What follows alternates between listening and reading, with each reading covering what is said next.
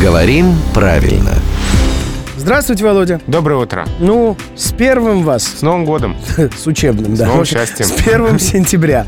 А, и актуальная тема, конечно, пожелать, во-первых, э, всем ученикам, студентам, там, И э, их родителям, и учителям, и и их родителям. В чтобы общем, год прошел без сучка, без задоринки, и пока не радуются полученным от нас с вами лично э, пожеланиям, давайте разберемся с сучками, с задоринками и вообще откуда ноги выросли в этой истории. Да, и здесь можно задаться вопросом, почему, чтобы дело прошло гладко, желают без сучка и задоринки. Да, вот без задоринки. Ну да, как без, такое? без задора ничего ведь не делаешь. Конечно.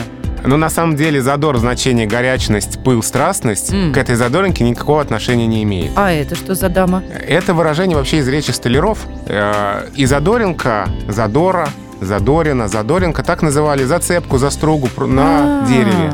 А, то есть, чтобы дерево было гладким, И чтобы все идеальным. прошло гладко. Да-да-да, без сучка и задоринки. Из речи столяров в литературный язык проник. О, как. И пусть таким будет новый учебный год для всех. Да, мы присоединяемся к словам, сказанным э, нашим другом, гостем и экспертом, главным редактором «Грамотру» Владимиром Пахомовым.